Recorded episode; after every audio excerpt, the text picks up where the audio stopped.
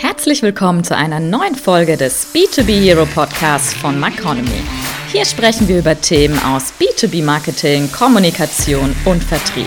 Bei uns berichten wahre Heroes aus der Praxis über die neuesten Trends und aktuelle Entwicklungen.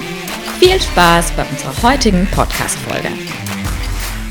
Hallo und herzlich willkommen zum B2B Hero Podcast. Mein Name ist Antonia Röper und zu Gast darf ich heute Matthias Habeler und Julia Pichler begrüßen. Matthias Habeler ist Head of Product Management und Workspace Marketing bei Canon Austria und Julia Pichler ist Verantwortliche für Marketing und Social Selling ebenfalls bei Canon Austria. Ja, lieber Matthias und liebe Julia, es freut mich sehr, euch heute hier im B2B Hero Podcast begrüßen zu dürfen und zu Gast zu haben. Wie geht es euch denn heute? Wunderbar, danke und herzlichen Dank für die Einladung. Mir geht es auch gut. Ebenso danke, dass wir dabei sein dürfen bei diesem Podcast. Ja, dann können wir auch direkt einsteigen, würde ich sagen. Vielleicht erklärt ihr doch mal unseren Zuhörern kurz noch mal etwas zu euch, zu eurer Person und natürlich auch zu eurem Unternehmen. Ja, also Canon muss man wahrscheinlich nicht großartig erklären. Die Marke kennt man vor allem für die Foto- und Videoprodukte, vielleicht auch für die Drucker. Aber die Julia und ich, wir sind für die B2B-Sparte von Canon zuständig. Da dreht sich alles um Bilder, Informationen und Dokumente in Office- oder Produktionsumgebungen. Mhm. Und in meiner Rolle bin ich verantwortlich für die Umsetzung der lokalen Marketingstrategie in Österreich und habe auch noch ein paar andere Hüte auf. Äh, zum einen zum Beispiel das Thema Customer Experience oder auch, und darum geht es heute, äh, das Thema Social Selling, das ich seit zweieinhalb Jahren für Österreich leite. Mhm. Ja, ich bin im B2B, wie der Matthias angedeutet hat. Ich war früher im B2C und bin derzeit im Field Marketing tätig sowie im Social Selling Bereich. Im Fokus, finde ich, steht immer die Kombination aus analog und digital, die Vernetzung von den Menschen untereinander und eben eine zielführende Verteilung unseres Contents, der Inhalte an die Kunden und vorher mal an unsere Kollegen und Kolleginnen.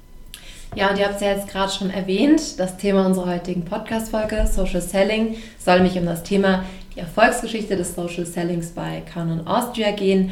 Und ja, vielleicht fangen wir mal ganz am Anfang an. Wie kamt ihr auf die Idee, auch Social Selling für Canon Austria einzusetzen?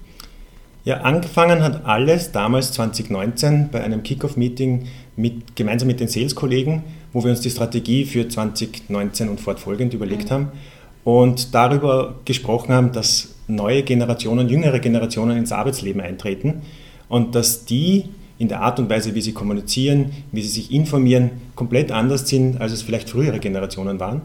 Und das war für uns ein Anlasspunkt dafür, dass wir darüber nachdenken, wie wir uns in unserer Vertriebsstrategie auch verändern wollen. Und da ist Social Selling eines der großen Themen. Es waren aber auch andere Themen dabei, wie wie gehen wir mit Videocalls um in der Zukunft, wie bereiten wir Account Manager darauf vor, dass sie Online-Präsentationen besser halten können. Themen wie diese haben wir hier mhm. mit besprochen. Ja, und wie habt ihr dann angefangen, das bei euch einzubinden? Also wie haben das auch eure Sales-Kollegen angenommen, das Thema Social Selling? Ist ja auch noch eine ja, Umstrukturierung irgendwo, oder nicht? Ja, also wir haben einen kleinen Piloten gestartet mhm. bei uns im Haus. Wir haben zehn Account Manager eingeladen aus den unterschiedlichen Firmenbereichen, die das Thema mal für sich erkunden wollten, ausprobieren wollten und haben mit denen sechs Monate lang sehr viel ausprobiert. Wir haben die LinkedIn Premium Varianten und den Sales Navigator und dergleichen getestet, auf Herz und Nieren geprüft und sind eigentlich ziemlich euphorisch aus dem ganzen Piloten ausgestiegen mit der Erkenntnis, dass Social Selling gekommen ist, um zu bleiben, dass es eine der größten Innovationen seit Erfindung des Telefons ist und ja, dass eigentlich für die Leute, die im Piloten teilgenommen haben, ein Arbeiten ohne einen Sales Navigator gar nicht mehr vorstellbar wäre. Mhm. Dabei gab es einige Wow-Effekte, die wir dann quasi in unsere Top 3 zusammengefasst haben. Das wäre mal, dass ein digitaler Zwilling, wie wir das Profil und den Auftritt auf LinkedIn nennen, für mehr Reichweite sorgt, auch wenn man nicht online ist oder aktiv kontaktiert. Der andere Punkt ist, dass Top-Entscheider ohne Schwierigkeiten mit der Datenschutzgrundverordnung erreichbar sind, was ja immer wieder ein Thema ist im Marketing. Und äh, der dritte wichtige Punkt von den Top 3 ist, dass Warmakquise einfach besser funktioniert. Das heißt, man kann sich über Personen informieren, auf LinkedIn, auch abseits vom LinkedIn und dann mit einem gewissen Gefühl für die Person, wofür sie steht, was sie postet, worüber sie spricht oder rein vom Profil her, wie auch der Werdegang ist, dann die Person gezielter ansprechen kann. Diese drei Punkte ja, nehmen wir unbedingt mit und können wir auch weitergeben an diejenigen, die jetzt vielleicht starten oder starten werden. Ja, du hast jetzt damit auch schon einige Erkenntnisse bezüglich Social Selling angesprochen. Was habt ihr noch für Erkenntnisse gewinnen können? Was ist wichtig? Worauf kommt es beim Social Selling an? Beim Social Selling kommt es vor allem darauf an, dass man die Leute auch mitnimmt. Ja, wir haben in unserem Piloten diese zehn Leute ausgebildet, haben festgestellt, das war super, haben es ausgerollt auf den Rest des Teams und sind dann draufgekommen, dass Social Selling kein Selbstläufer ist, mhm. dass man da stark unterstützen muss. Und da kam dann die Juliet bei uns ins Team dazu, zurück aus der Karenz und hat diese Rolle mit aufgenommen. Julia, mhm. vielleicht magst du ganz kurz was dazu erzählen. Ja, genau. Matthias hat äh, das dann als Social Selling Buddy bezeichnet, was letztendlich äh, sehr treffend war. Wir haben begonnen, One-to-Ones zu machen mit den Leuten, die Social Selling betreiben. Das heißt, ich habe die wirklich im Einzelgespräch gecoacht. Wir sind ihr Profil durchgegangen, die Ausrichtung, worauf sie ähm, achten sollen, was vielleicht noch weniger gut ist. Wirklich da abgeholt, wo sie waren und sind so Schritt für Schritt weitergekommen. Also wirklich Tools trainiert, aber auch ein bisschen die Ausrichtung und das, wofür sie stehen wollen. Wir haben eine Summer Academy gemacht mit diversen Trainings, Online-Trainings damals noch. Wir haben Workshops vorbereitet, wir haben Community Calls gemacht. Das hilft uns immer sehr zu schauen, wo steht jede und jeder Einzelne, welche Erfahrungen werden gemacht, was wird wie genutzt und wie kommen wir letztendlich zu Erfolg, also zu Geschäftsfällen letztendlich. Und in dem Bereich ist auch unser Deutschland, Österreich, Schweiz Austausch sehr wichtig, um einfach zu schauen, wo die Mitarbeiterinnen und Mitarbeiter in Kanon Österreich, Kanon Deutschland, Kanon Schweiz jeweils stehen. Und was ein wichtiger Punkt ist, dass mittlerweile diese Trainings direkt vom Learning und Development kommen von Canon, also dem eigenen Department und nicht mehr alles von, von mir gemacht wird. Es hat einen professionellen Weg eingeschlagen und da sind wir sehr froh darüber, dass das auch etabliert ist letztlich. Mhm. Und Matthias hat ja gerade schon angesprochen, Social Selling ist kein Selbstläufer. Welche Problemstellung musstet ihr denn in Bezug auf Social Selling lösen? Ich glaube, das größte Thema, das, das uns beschäftigt hat, war die Erwartungshaltung, die dieser Pilot bei uns generiert hat, mhm. weil, weil für viele das der neue heilige Gral war in der Kundenakquise, wie, wie komme ich zu neuen Kontakten. Ja, LinkedIn ist ja für viele die am besten gepflegte Prospect-Datenbank der Welt, weil die Leute selbst ihre Informationen zur Verfügung stellen. Und wir hatten einen ziemlichen Hype bei uns im Unternehmen gezeugt mhm. und gesehen, dass, dass damit auch die Erwartungshaltung gesteigert sind. Und mit der Messbarkeit dieser, dieser Ergebnisse hatten wir einige Probleme am Anfang. Mhm. Und ein zweiter großer Punkt, würde ich sagen, ist, dass uns ständig alle gefragt haben, vor allem anfangs, was soll ich posten? Also dieses, welchen Content kann ich verwenden? Traue ich mich drüber? Und da haben wir uns äh, mit einem Tool auch geholfen, zuerst eines und äh, jetzt ein anderes, also vielleicht kann man es ja auch äh, direkt nennen, früher war es Elevate, jetzt ist es ähm, Live Social von Seismic. Wir haben da einen kuratierten Content zur Verfügung gestellt, der relativ niederschwellig äh, genutzt werden konnte, damals sogar über eine App, was wir dann wieder versucht haben zu verhindern, weil das zu einfach war, zu unkommentiert einfach Beiträge ausgespielt wurden und ein Content, der keinen eigenen Kommentar oder keine eigene Note bekommt, der wird auf Dauer fad. Das wissen wir jetzt, dass dieses äh, ja, inflationäre Content verteilen wenig wirkt. Wir haben zwar vermehrt Aufmerksamkeit von Kunden und Marktbegleitern bekommen, es ist aufgefallen, was wir gemacht haben. Es hat der Marke was gebracht jedoch nicht den einzelnen Social Sellern. Und das war ja unser eigentliches Ziel damit. Das heißt, wir wissen heute, dass äh, bei Content Qualität vor Quantität steht und dass eine Mischung aus beiden das Optimale ist. Also diese ja eigentlich zwei großen Blöcke, die Erwartungshaltung und die eigentliche ein bisschen Angst vor dem, vor dem Posten und vor dem Auftreten, würden wir sagen, waren so die größten Herausforderungen mhm. bei uns.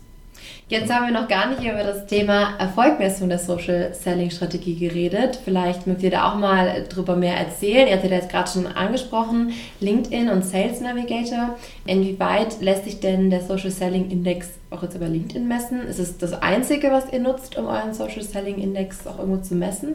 Wir verwenden den Social Selling Index, mhm. um ein gewisses Grundlevel an Aktivitäten zu, zu messen und sehen, sind unsere Leute, für die wir die Lizenzen bezahlen, auch aktiv unterwegs, nutzen sie die Tools in, in dem Ausmaß, dass es auch den Einsatz der Ressourcen rechtfertigt.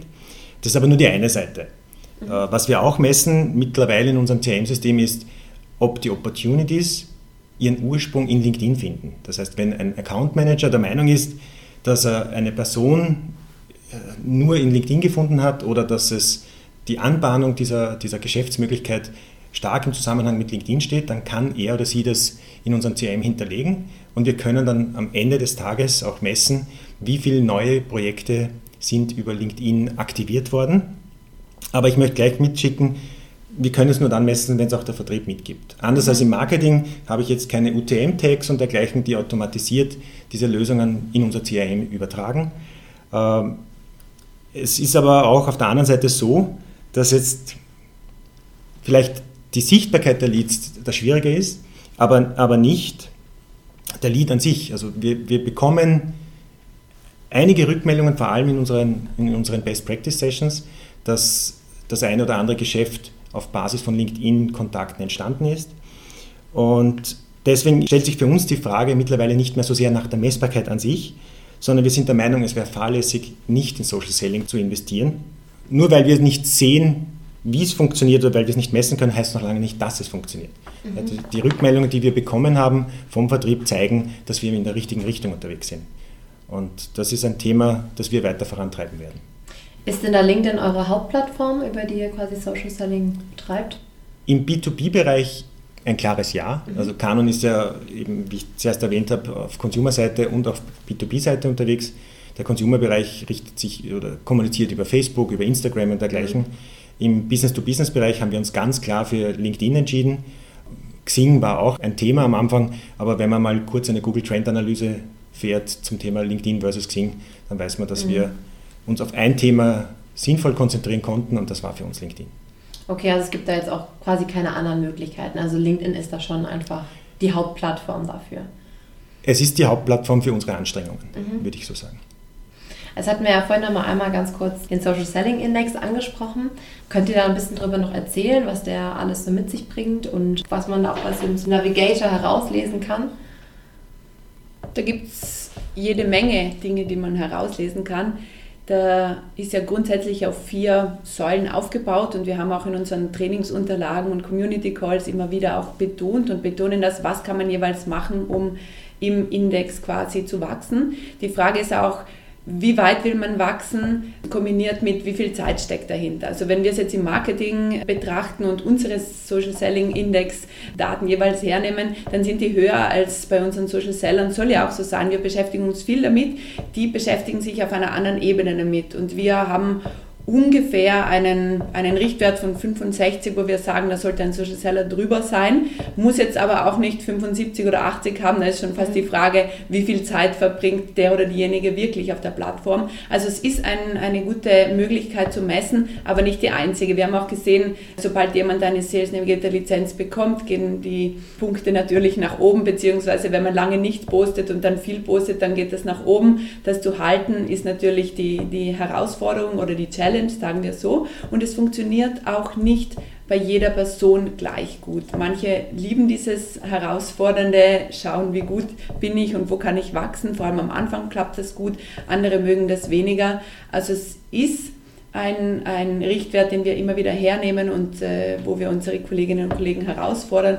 Aber es ist auch nicht alles, würde ich sagen. Matthias, wie siehst du das noch? Das kann ich nur bestätigen. Ja, die Wichtigkeit von Social Selling ist, würde ich sagen, schon sehr deutlich geworden. Vielleicht auch nochmal mit einem Blick auf die Zukunft. Was denkt ihr, was erwartet auch den Bereich Social Selling oder wie wichtig wird Social Selling noch in der Zukunft werden? Ja, Social Selling hat sich in den letzten zwei Jahren ziemlich verändert. Also wir haben ja vor der Pandemie damit angefangen, uns mit dem Thema zu beschäftigen. Und damals war es noch relativ leicht, organisch Aufmerksamkeit auf sich zu ziehen. Mhm. Und man hat in den letzten zwei Jahren gesehen, dass diese Umlegung von Kaltakquise-Strategien auf Social Selling, auf LinkedIn nicht ordentlich funktionieren, zumindest für uns nicht mhm. gescheit funktionieren.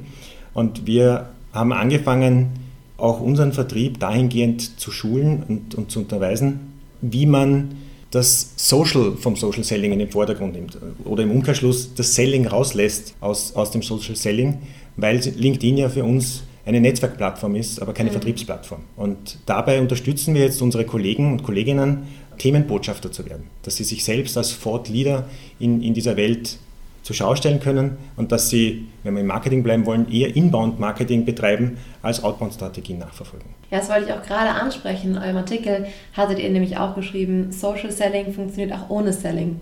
Vielleicht können wir da noch ein bisschen näher eingehen, wie das funktioniert. Gerne.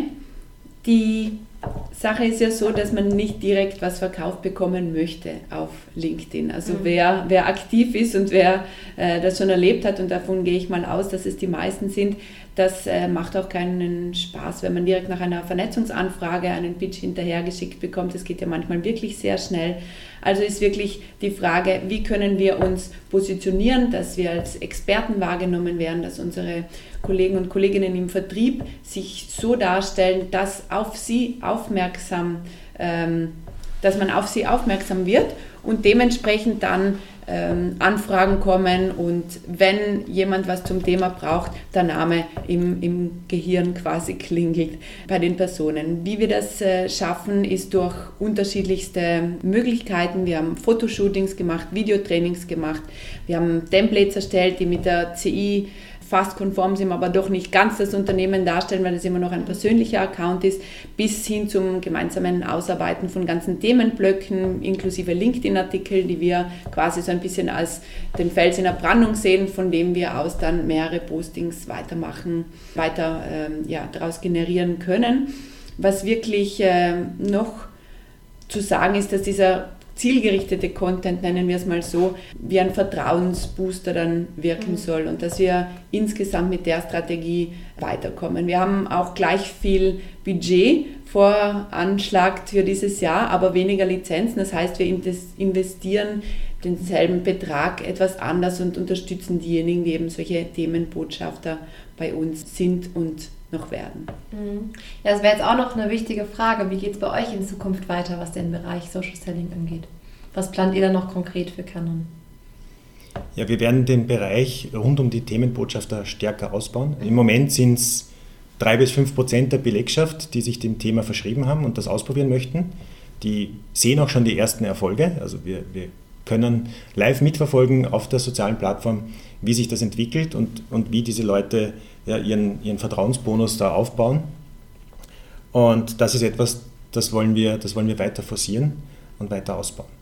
Ja, das klingt ja auf jeden Fall schon mal sehr gut für die Zukunft. Und ich würde sagen, wir sind schon fast am Ende angekommen der Podcast-Folge. Und ich habe jetzt noch eine letzte Frage.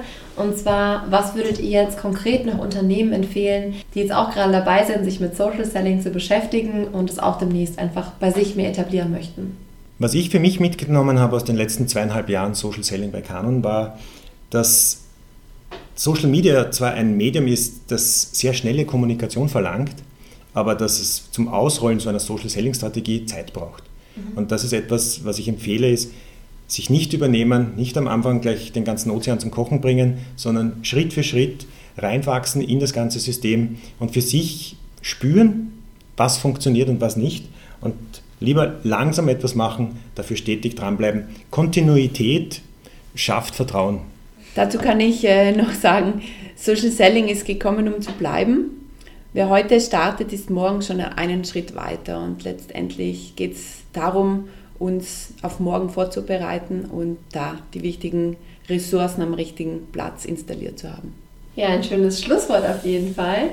Wirklich ein sehr spannendes Thema. Leider ist unsere Zeit aber jetzt vorbei. Deswegen, ich sage Matthias, Julia, vielen lieben Dank, dass ihr heute zu Gast wart im B2B Hero Podcast und uns einen Einblick in das Thema Social Selling gegeben habt bei Canon.